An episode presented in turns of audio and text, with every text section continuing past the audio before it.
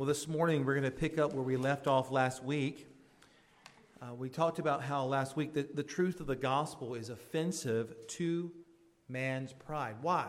There's something natural in mankind to want to earn his salvation. Every other religion except the Christian faith has a works based salvation. There's something in us that wants to say, I am inherently good in this way. I am worthy of God blessing me and receiving me because of such and such. Pride suggests that enough goodness can substitute for belief in the Son of God. And faith, though, requires a humble admission. Faith in Christ humbly admits that we are helpless to redeem ourselves. That is the Christian message. Inside of every one of us is a tendency to boast, to pat ourselves on the back. If somebody won't give us a attaboy, we will give it to ourselves. That we have something to boast about before God, that we're somehow not more filthy and wicked as others. But the Bible contends that God's people have no boast except in Jesus Christ. If you get this, you will not only be saved, but you will find power to live a godly, happy, and humble life to the glory of God. Let's take our Bibles and turn to the book of Romans, Romans chapter 4 this morning. This is the 12th sermon in the book of Romans so far.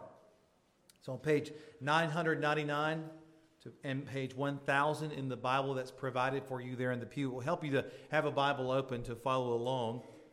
Advance the gospel. That phrase comes right out of the book of Romans. It is the name of this series because Romans is an exposition, a preaching of the gospel, an application of the gospel. And if you want a church to get healthier in love, in, in truth, in evangelism, Romans' message is this gospelize the church. Get the church more and more rooted in Jesus Christ uh, through faith in Him alone. The author is the Apostle Paul. He's, he's also a missionary, writing from Corinth to friends in the church of Rome to root them deeper in Christ and God's purposes in Christ. Remember those three P's of, of uh, why he wrote? He wrote to prepare the gathering of these believers in Rome for his visit to present the logic of the gospel to them and to promote peace between some of the unnecessary tensions that were there between Jews and Gentiles. In the first three chapters we looked at so far, Paul has emphasized everybody needs Jesus and they all need Jesus the same way. There's not this group in the church who needs Jesus a little bit more than, say, the other side, right? The Jews need Jesus the same way the Gentiles do, and that's shocking to them. And there's a number of reasons for that. There's some some false presuppositions they have made, traditions that they need to jettison that are separate from their own scriptures. Because here's the thing, Paul says, he's shown them from their own Bible. All have sinned, and all have fallen short of the glory of God. Every sinner needs not only their sins wiped away, that's one part of it, but they also need the gift of righteousness credited to them by God's grace through faith in Jesus' work, not our works, in his perfect obedience and his death in payment for our sins and his resurrection from the dead, that, which he was raised for our justification. So God justly, righteously justifies, righteously righteous says, undeserving sinners before his holy throne. How? By judging sin, uh, uh, sin upon, on Christ, laying the guilt of his people upon Christ and judging him in their place, and then crediting them with the gift of righteousness by grace through faith. So just want to make sure we're right here. This is a very doctrinal section. The applications and the exhortations are going to be coming more as we get deeper into Romans, but we are going to be square in some serious doctrine this morning.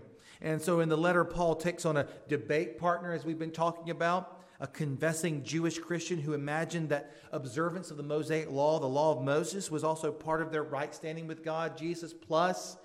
And this was the part of their boasting. That's, of course, that leads to superiority compared to those more filthy Gentiles. Can you imagine? And so Paul asserts they don't know the scriptures very well because everyone is equal, equally wicked in the eyes of God. Church folks, you do know that we are all equally separated from God in our sins, right? There's, there's not a tier system here in the church building this morning. None of your brothers and sisters needed Christ more than the next. We all either lived wild in sin or we boasted in self righteousness, and both of those are detestable in the eyes of God. Well, back here, as we finished up chapter 3 last week, Paul touched on the basic points he wants to make about faith before developing them with a greater length with respect now to Abraham. So picture Paul with me in your imagination as a prosecuting attorney. He's about to call one of his chief witnesses and experts, the man who started the Jewish people, Abraham. Can you see the courtroom as he says, Your Honor? I'd like to call in our expert witness on how justification is by grace alone, through the channel of faith alone, and not by works. And the whole courtroom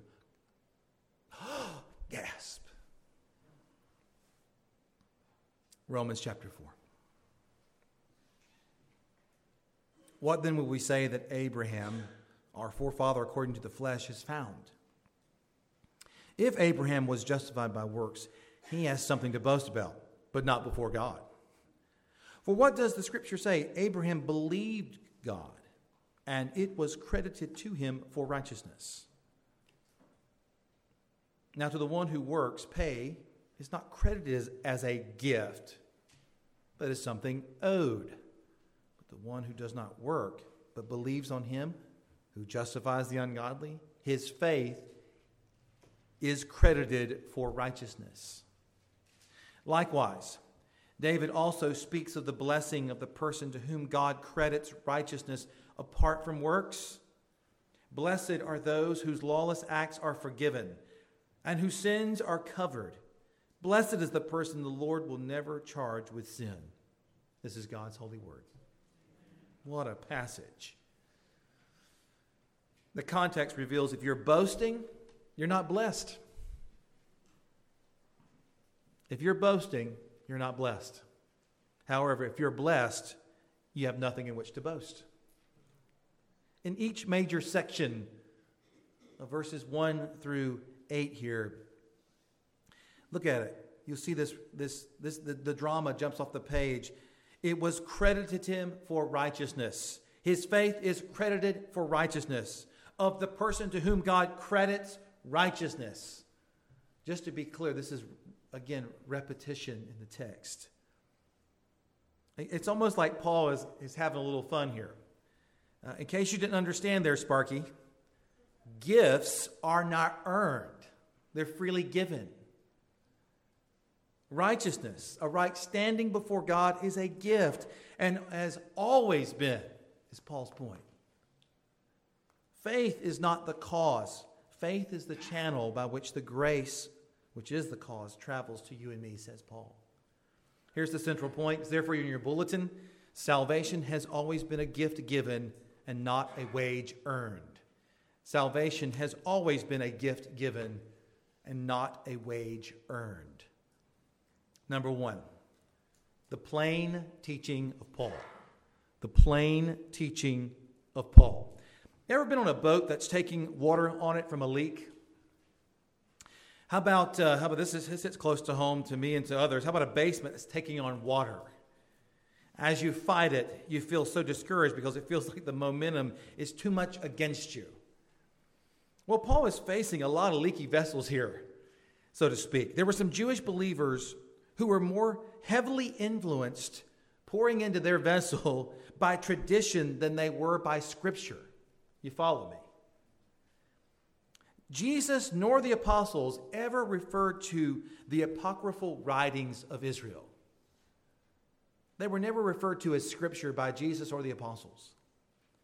But nevertheless, these writings, which contain some facts, we need to know they were never received as God's word. Even Jerome tried to tell Augustine that.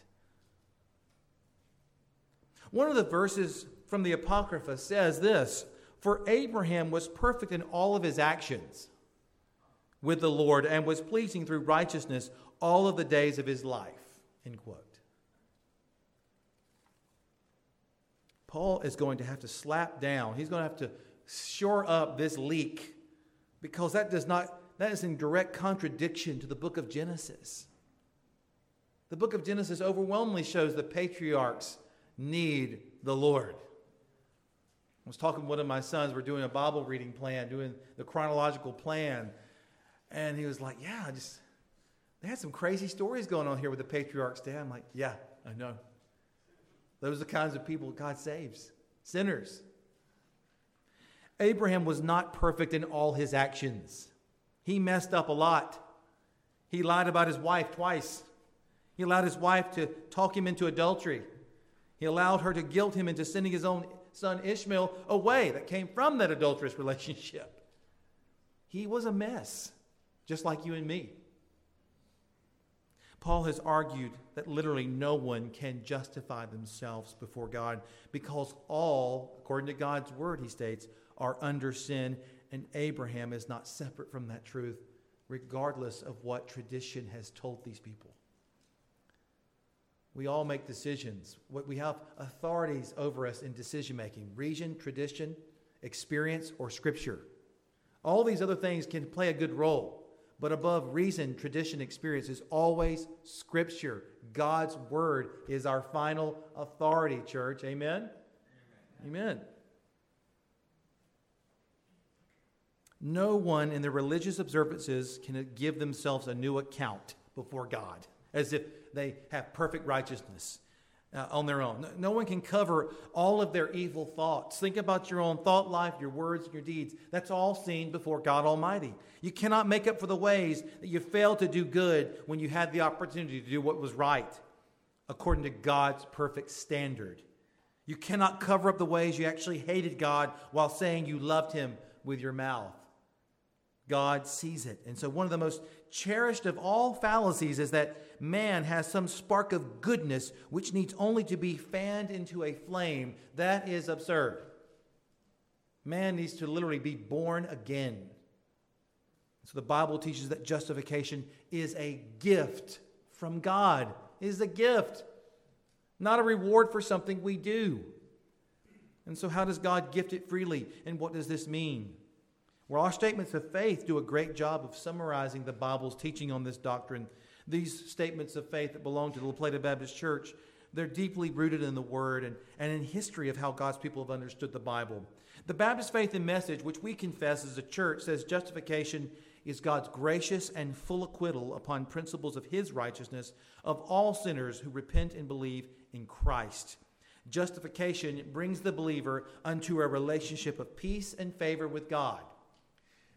A few years ago, we added the Cambridge Declaration just to go a little bit further, telling us how he does it. In justification, Christ's righteousness is imputed, credited to us as the only possible satisfaction of God's perfect justice. No wonder we confess as a church that justification is by grace alone, through faith alone, because of Christ alone. It is a gift. It is a, say with me, gift. Amen. So, as you will see this morning, the Bible teaches justification is a gift, not a reward for something we do. And so he elaborates on the points that none may boast in this section. No one can say that God is obligated to them because of their goodness. No one can boast in the fact that their ethnicity made them more worthy as a Jew. No one may claim that the law of God was nullified because in Christ the law is fulfilled in his person. And when someone puts their faith in the biblical Christ, they are justified as if they had fulfilled it through Christ. And to prove his point, he now looks at the story in the history of Abraham. Father Abraham, chief illustration of how someone believes God's testimony to them and God, according to his own prerogative, credits to them righteousness. And so Paul's contemporaries, again, emphasizing the Mosaic covenant at the expense of God's prior work. Guess who preceded Moses? Abraham did. And so he schools them by showing how justification has always been by faith. It's not a new revolution. Paul's not some revolutionary. He's not bringing new doctrine. He's just teaching them plain from God's word. Friend, do you know how lost you are without God today?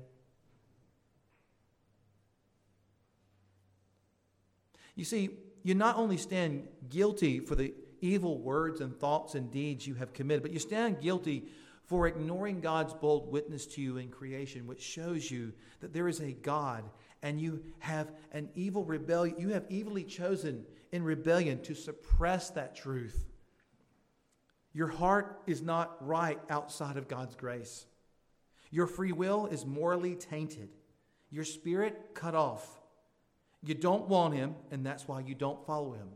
That's the, the words, hard truths for us as sinners outside of God's grace. It tells us that so we know how desperate we are. I mean, we are in serious shape without God's grace. We're in bad shape. And, and it, it is um, inherently sinful to deny our evil. It's wrong to deny we are sinners before God, who knows us better than we know ourselves. If we say we have not sinned, the truth is not in us. And I will say this because of that hardness of heart, you and I would never choose God unless He moved upon us first. And today, maybe that's why you're here, is to know that God cares for you enough to tell you that you can be forgiven if you put your faith trust in Jesus Christ alone today. Jesus loves you. That's, that's one of the best part of my job uh, as a pastor is I get to get up and preach that Christ loves you. Jesus loves you despite how you have hated him with your life. He died to set sinners free from the penalty, death and hell, from the power of sin, sin's enslavement of you, and finally, one day, the presence of sin, the day he returns to judge all things and make all things new. The Bible's answer has never been you and your works plus some Jesus will get your salvation. It's always been Jesus plus nothing equals salvation. You have to put your faith in him, not in you. Faith is the conviction that Christ is our only hope. Salvation has always been a gift and not a wage earned. Number two, the past credit principle. The past credit principle. One of the things that struck me early as a pastor in Maryland was how confused at times Protestant church members were um, confused about the differences between them and, say, Roman Catholicism, the Church of Rome, which the Vatican, the Magisterium, the collection of priests and popes. There was confusion.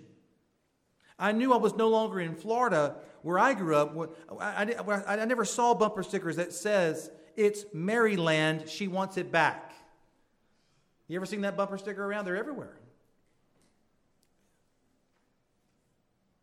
Meanwhile, the Bible witness never portrays Mary in an exalted light like that. So when your faith makes you more excited about a human figure, who, by the way, Jesus corrected, you are misunderstanding Scripture. The Roman Catholic Church has always taught and still officially teaches that God, pay attention to me, must make us holy before he can savingly love us. That God must make us holy before he can savingly love us. According to them, before, uh, uh, before a Roman Catholic can be justified, according to the Vatican, he must first be sanctified, made holy through observances, through baptism, through a number of other acts. But Protestant teaches, Protestant teaches, Protestantism teaches the reverse. Before a person can ever be sanctified, he must first be justified. Scripture portrays God's salvation as so great and loving that it's not because of any good merits, observances that we have done that causes us, you know, that, that, where we cooperate, you know, with the sacraments of the church. No, he, his love and salvation is so great he alone is so good and so glorious that he himself gives us spiritual life. He works repentance and faith in our hearts through the word of God, by the Spirit of God. And it's by faith alone, trusting in Christ alone, that we are given forgiveness. We're not first set on some pattern of holiness, we begin to finish off the process. Our sins are forgiven in Christ fully. He paid for our sins once and for all. And when he died on the, was dying on the cross, he said, It is finished. It is by faith alone in Christ alone that we are given forgiveness for our sins. Look at verses 1 through 3. Just unlike those in error here, and unlike the Vatican, Scripture alone was Paul's authority. And so he reminds us of Scripture's authority. We start with Scripture's authority. Let's go back to the book of Genesis, he says here. First part of the argument is to take these debate partners back to the past principle of how God has always justified sinners. The question is how did Abraham, our Jewish ancestor, our father, obtain justification?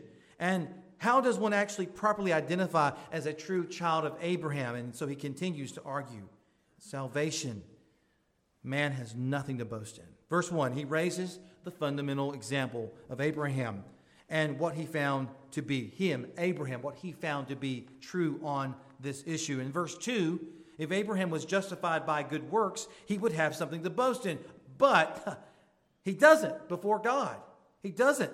Because verse 3 reminds us that Abraham was justified by grace through faith. Look at verse 3. He believed God, and God credited it to him as righteousness.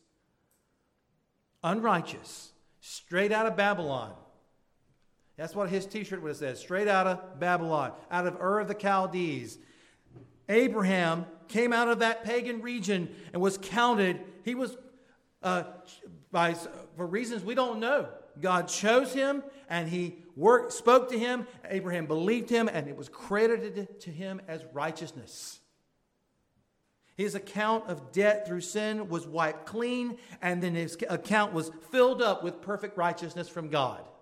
Amazing. This guy, that guy. When you see Abraham, you realize if God could do it for him, he could do it for me. God did this all of this for him. He credited Abraham with righteousness. And the bottom line to the confused Jew here who was embraced false doctrine, God credited righteousness to Abraham on account of faith, not works. The word counted or credited means reckoned or imputed. It's a legal decision of God. It's the, to count righteousness to Abraham rather than a sum of money might be credited, like a sum of money credited to an account. It concerns a change of status rather than a change of character. Let me say that again. It's a change of status rather than a change of character. Justification is. When God credits righteousness to Abraham, he did so in an instant. Any change in Abraham's character came gradually, subsequently of that. So Rome is wrong. Abraham didn't have to clean up and finish off his justification. God saves him and then progressively sanctifies him just like he does you and me. Contrary to these confused Jewish believers and to the Roman Catholic councils, it was not that God started making him holy first through observances. He made him holy through justification, and the rest of the story is you know what happens as Abraham progresses. And so he cites Genesis 15 6. That's a huge, dramatic encounter with God in Genesis 15. It's massive. I preached it a couple of months ago. And so in this chapter, Abraham wondered, remember, whether his servant Eliezer would be his, his heir? Because he and Sarah, they, she's got some miles on her. I got miles on me. I don't, I don't know how this is going to happen. We're going to have a child. We're going to have a, a child that will, what? And so God shows him the stars of the sky, promising that his descendants would be as innumerable as the stars, and Abraham believed it and was counted righteous. This righteousness was not naturally his virtue, uh, by virtue of his faith, but itself was a grace gift. In this way, bringing Genesis and Romans together. So, Abraham, like us, did not possess any inherent righteousness. There are none who are righteous. No, not one, including Abraham. So, some teach, there are some out there who write commentaries, and I read them this week that teach Abraham's faith was his righteousness. They read the passage as if as teaching that Abraham as heroic rather than the text emphasizing God's promise and grace. What in Paul's argument is saying anything remotely about Abraham being the hero? Nothing. You have to read that into it. That's not exegesis of the text, that's eisegesis. That's reading it into.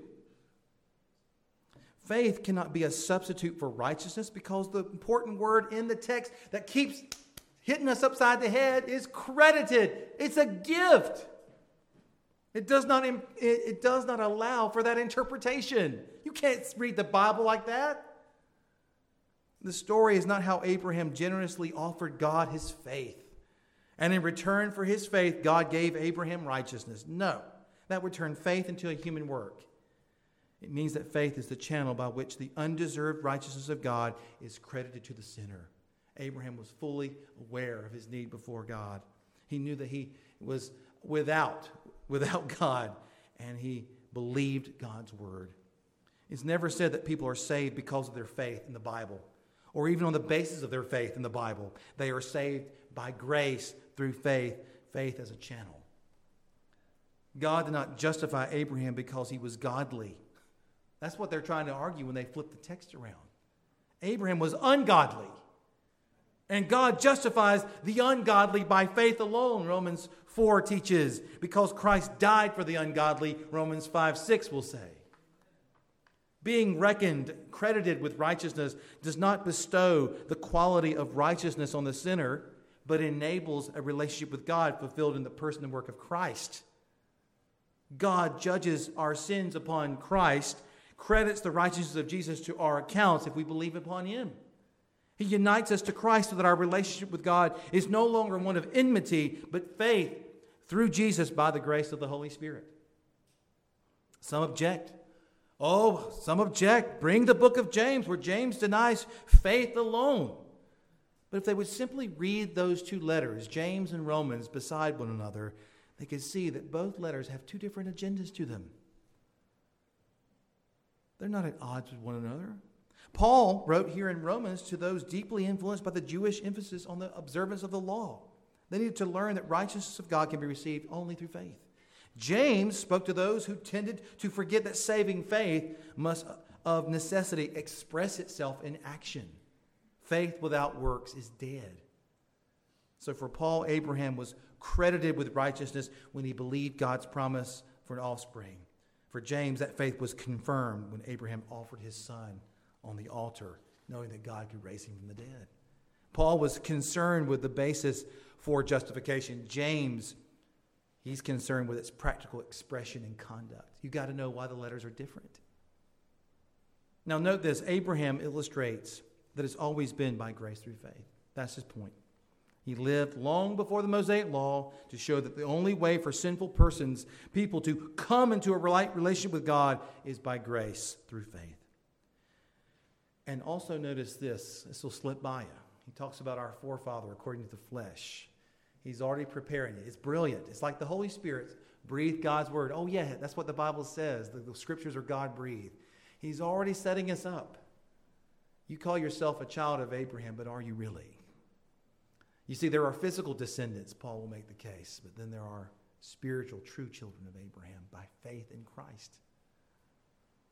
He's laying the groundwork. It's not your physical DNA that you share with Abraham that matters. Do you share his faith?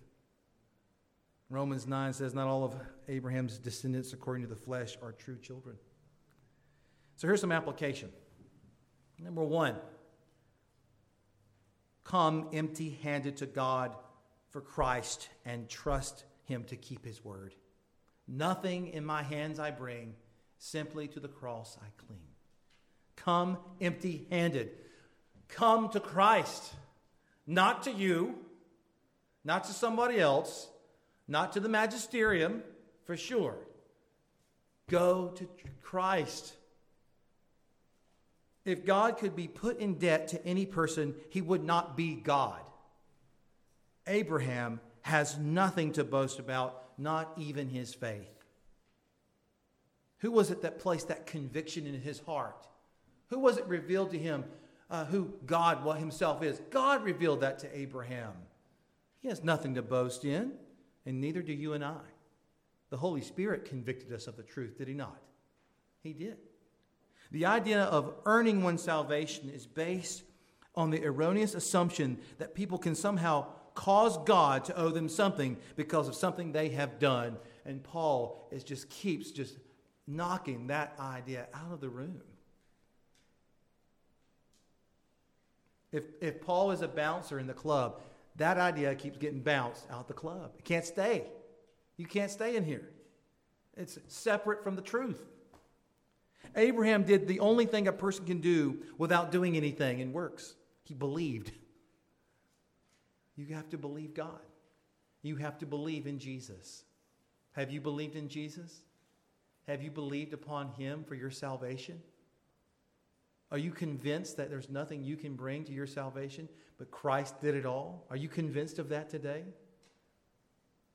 By the way, Galatians 3 says that uh, Abraham's belief in what God had to say concerning the promised seed was, in the last analysis, a belief in the Christ. Second application build your faith. Build your faith by praising Christ for what he has done and not yourself. That's very countercultural, isn't it? We live in a very self aggrandizing age, don't we? That's not the way of the, of the Christian. We build our faith by saying, Glory to Christ alone. That's why we sing, And Can It Be? Who was the one who freed us from the slavery of sin? We were in the prison, we were in the dungeon. God sent His grace towards us. And by His grace, we rose and went forth. He's the one who, Christ Jesus is the liberator, He is our Savior. We exalt Jesus. If you want more therapy, if you want more self help, you've come to the wrong service. I'm not going to point you towards that. I'm going to point you to Jesus. We need Christ. You need to set your eyes on Jesus. Third application when you fail this week, come back to the fact you're just like Abraham a sinner saved by grace. This had to be shocking to those who were steeped in tradition. Are you saying to me that Abraham is just a sinner saved by grace? That's exactly what God's word says saved by grace through faith unto good works, not by them. Good works are the fruit of salvation, not the root of salvation. Rome, you're wrong, and you've been wrong a long time. And you've condemned us for centuries. Repent. Jesus is the only foundation. Number four, let your faith be built on the plain teaching of Scripture and not your feelings or someone's tradition. Let your faith be built on the plain teaching of Scripture and not your feelings or someone's tradition. Let it be observably plain from God's Word. Feelings betray us all the time. There are people who say they feel things regularly. Doesn't mean they're right. And we can go off on that for all day. We're not going to do that. But here's what I know God's Word is true. Every, everyone else is a liar. God is the truth. Salvation has always been a gift given and not a wage earned. Number three, consider the past. Now let's look at number three the present credit reality. We looked at the past credit principle. Now, number three here, the present credit reality. Verses four and five. So, do you know there is one logger in the room I at least see this morning? Do you know the difference between a shear head cut down machine and a saw head cut down machine? You do. Thank you, Jackson. I knew you'd get that one. It makes all the difference in the world and how the, the log is taken down. And, and uh, there's a number of things that concerns even going to the mill and how you, which one you use. But do you know that, let me, just break something else. Do you know the difference between paying in cash versus paying in credit? Uh, do you know the difference between a, well done steak and a, and a medium rare steak? Okay, maybe just trying to help some of you. There's things we, sh- we should just know the difference on. But the most important thing we need to understand this is, I want to make it as simple as I can. There's a difference between a wage earned and a gift given. The logic of verses 4 and 5 is not easy to understand at first glance because Paul does not express the major premise of his argument as you just surface read it, but it's helpful to unpack his logic here. Look at verses 4 and 5. When we work, an employer pays us wages. It's not a gift, it's a wage. Do we understand? All right. It's an obligation, it's not a gift. Amen? I mean, you went to work this week. I hope you earn those wages, right? Nothing against gifts. We're going to talk about that now. God is a God of grace, though. Look at the text. Who always gives freely without constraint. He can never be obligated to any person. And so, therefore, God cannot credit human beings' gift because anything on the basis of their works would not be a gift. And so, verse 5 is the most dramatic verse of good news in the whole section. Look at the amazing announcement. And this must have this had to hit those folks kind of square right between the nose if they thought Abraham was perfect. God makes sinners right in his sight. He justifies the ungodly. That includes Abraham. And it includes sinners like you and me. God justly justifies the ungodly through Christ Jesus. Doug Moo said a, a, justly famous claim about the nature of God's justification of, of sinful humans. He says God does not justify people who believe they have earned their righteousness, as in the case of an employer who's oblig- obliged to pay employees for the work they've done. Rather, God justifies people who are in themselves ungodly, illustrating that justification is by grace alone. It is a gift. And so, justification by works would mean that God gives the wages due for work accomplished. Justification by faith means God showing his kindness to undeserving sinners. Again, faith is, is, the instru- is the channel. It is the expression of trusting in the Lord. It is conviction to know I am a sinner who needs Christ. Faith is the channel of God's grace. It is the hand that reaches out and receives the gift of grace. The gift is extended. And under the conviction of the Holy Spirit, you reach out and you take hold by faith. Have you laid hold of Jesus as your only hope today? Or is there something in you still saying, well, I am trusting in Jesus, but I'm, I'm also pretty good. He wouldn't let me go because I'm, I'm also pretty good. No. Throw that out. That's not a gift. You're still looking for wages. God extends the gift of Christ to you today. Reach out and receive Him by faith. Believe upon the Lord Jesus Christ. Two views of faith are in contention. You either see faith as your activity, as something God responds to, or you see faith as a response to God's activity. The Jews saw faith as a definite activity, as faithful action in accord with God's will. And they understood God responded to Abraham's faith, as I mentioned earlier, by declaring him righteous. But Paul understood it exactly opposite as a person's response to God's action, not God responding to our good action. You understand the difference, don't you, church? Under a system of works, everything depends on the sender. Under grace, everything depends on the Savior. Under a system of works, God gives a fair trial, but under the second, He gives a free pardon. And He's already made the case in chapter 2 and in chapter 3. You do not want God to judge you based on your works. You don't want Him based Oh, coming to you based in fairness. Fairness is judgment, grace is salvation in Christ. Take a look at the argument. God's justification is extended to the individual as a sinner, not as a saint. That, that to me blows the whole system up.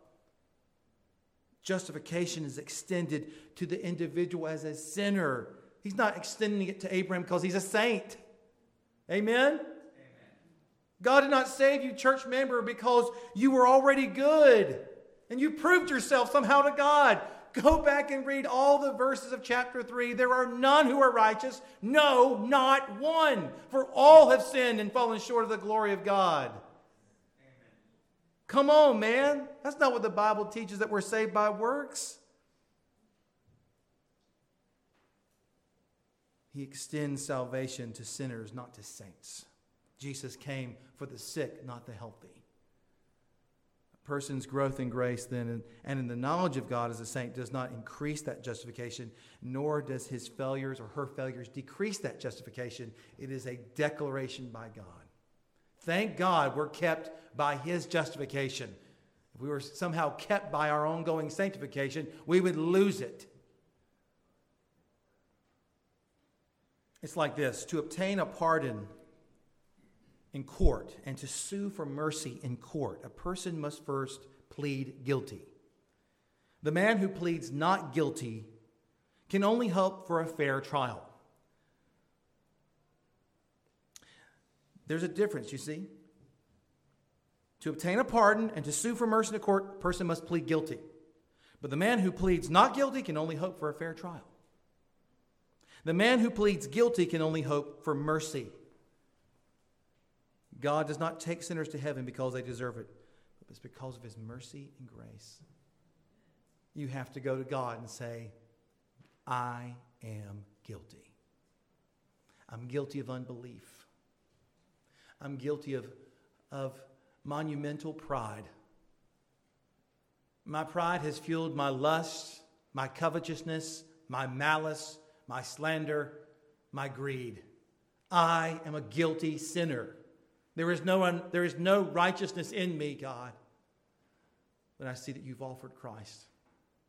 And I believe that Jesus is the Son of God who lived the perfect life for me and died on the cross to shed his blood for me, to pay for my sins. And I believe you raised him from the dead because his payment was satisfactory. I believe on Jesus. God will receive you.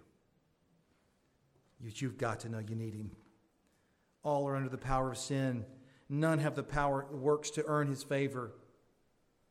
We need his grace.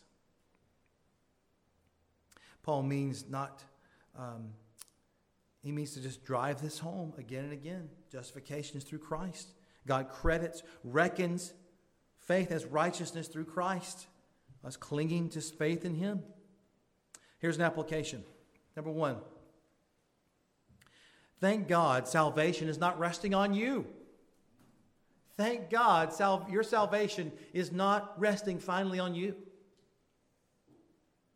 God does not weigh us and calculate if we are worthy, if we're in Christ, talking to Christians right now. He reckons us and makes us worthy to be with Him through Jesus. And He creates a redemptive reality by declaring it to be so. And the divine reckoning, based on the word to credit, means to, that we do not face an assessment as to our fittedness for heaven, for eternity on Judgment Day. Instead, we are reckoned as righteous in the here and now. Friends, be encouraged. Aren't you glad that when God looks upon you, he sees Jesus if you put your faith in him? Number two, thank God for his gift. Thank God for his gift. How? By surrendering your life to him.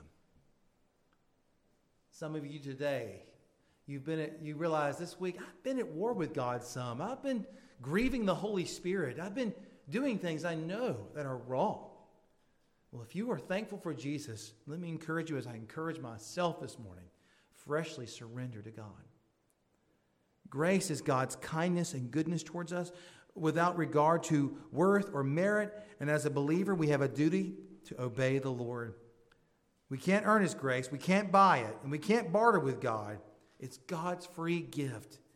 The only thing we can do is receive it, receive it gladly.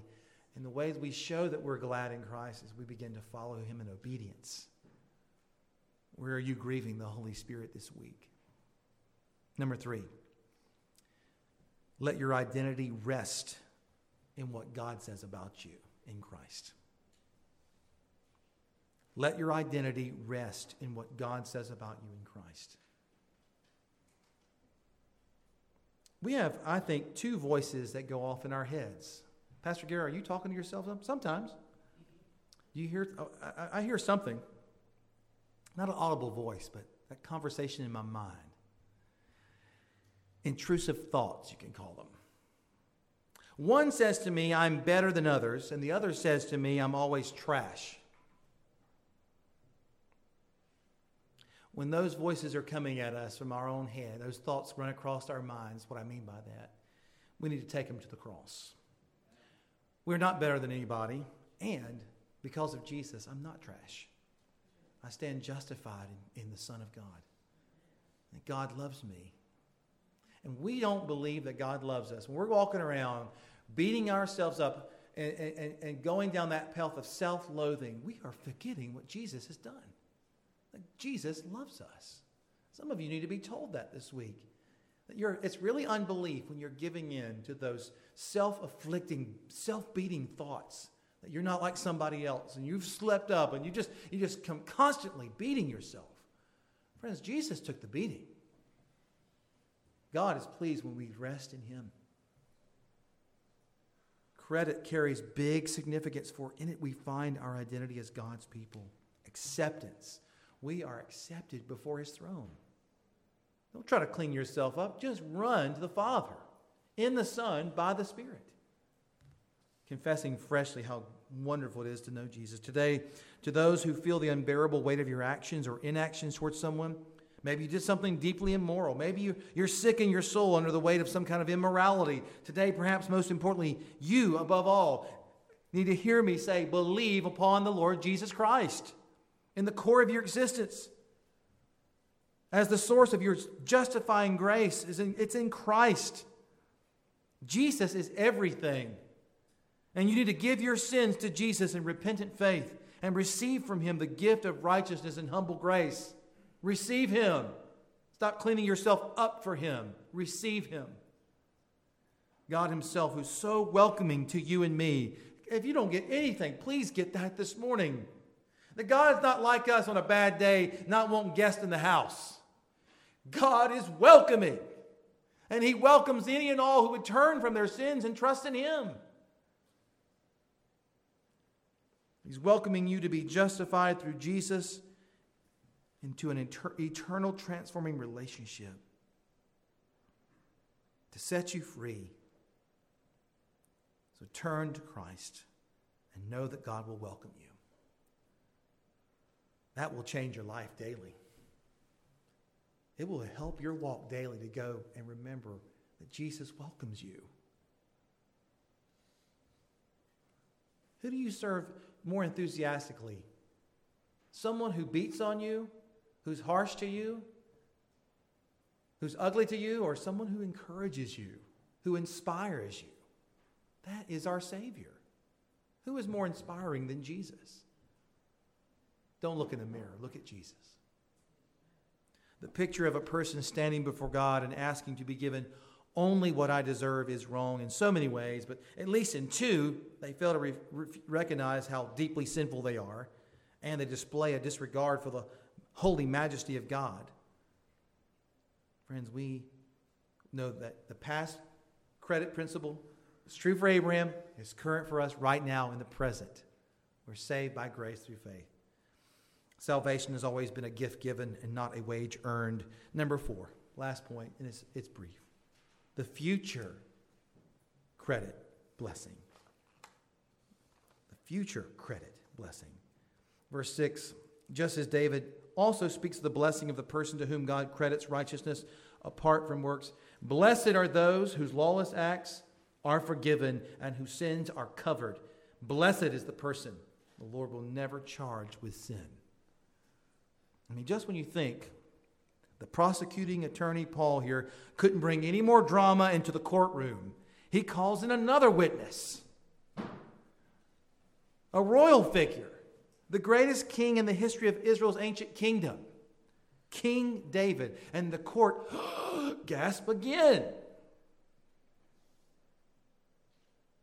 Citing scripture, and this time, not just from the first five books, but from the writings, from the where David wrote their wonderful and precious psalms. Salvation is by grace through faith. David says, You are most happy. Most happy. Most happy are those whose lawless acts are forgiven and whose sins are covered. And most happy is the person the Lord will never, never, never charge them with their sins. How does God remove our sins like that? Through the cross.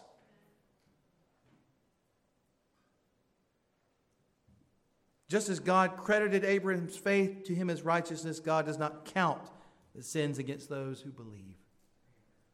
The blessing of justification God pronounces on sinners such as David here. It's valid not only as for Jews such as David, but for Gentiles such as Abraham before his circumcision, and that argument's coming up soon.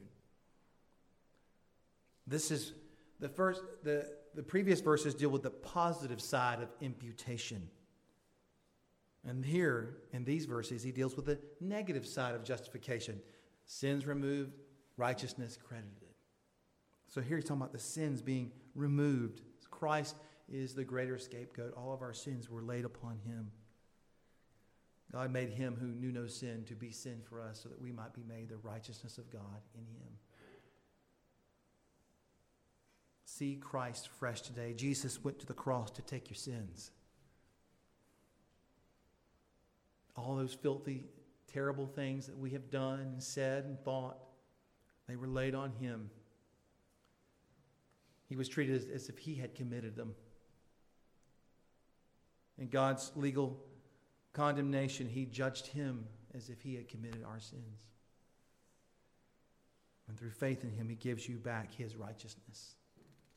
If you don't have that message of salvation as a gift, you don't have good news. You just have the same news everybody else has. Let me conclude. Church, get the gospel right. The idea of justification by faith is not that some people just need God to make up for that little bit they can't do on their own. Heaven help us. That's not, that's not, that's false. It's not that some just need a little help, but God has to, has to work extra hard on other sinners. No, it's not that Jesus paid 20% of it for me and 80% for, you know, for her. No, the gospel is that Jesus paid it all for everyone. Everyone needs Jesus the same. We all stand condemned before him. And faith credited for righteousness underscores the basic concept of faith alone in Christ alone. Faith unites us to Jesus, and being united to him, we receive his righteousness. We cannot earn it, we simply receive the gift given. It's not surprising that the hymn writer, that uh, have expressed both sides of this amazing exchange our sins laid upon Christ, his righteousness given to us by faith. No wonder when the hymn writer said, My sin, oh the bliss. Remember, David said, Happy is the man, blessed is the man. My sin, oh the bliss of this glorious thought. My sin, not in part, but the whole, is nailed to the cross, and I bear it no more. Praise the Lord, praise the Lord. O oh, my soul. Let's pray.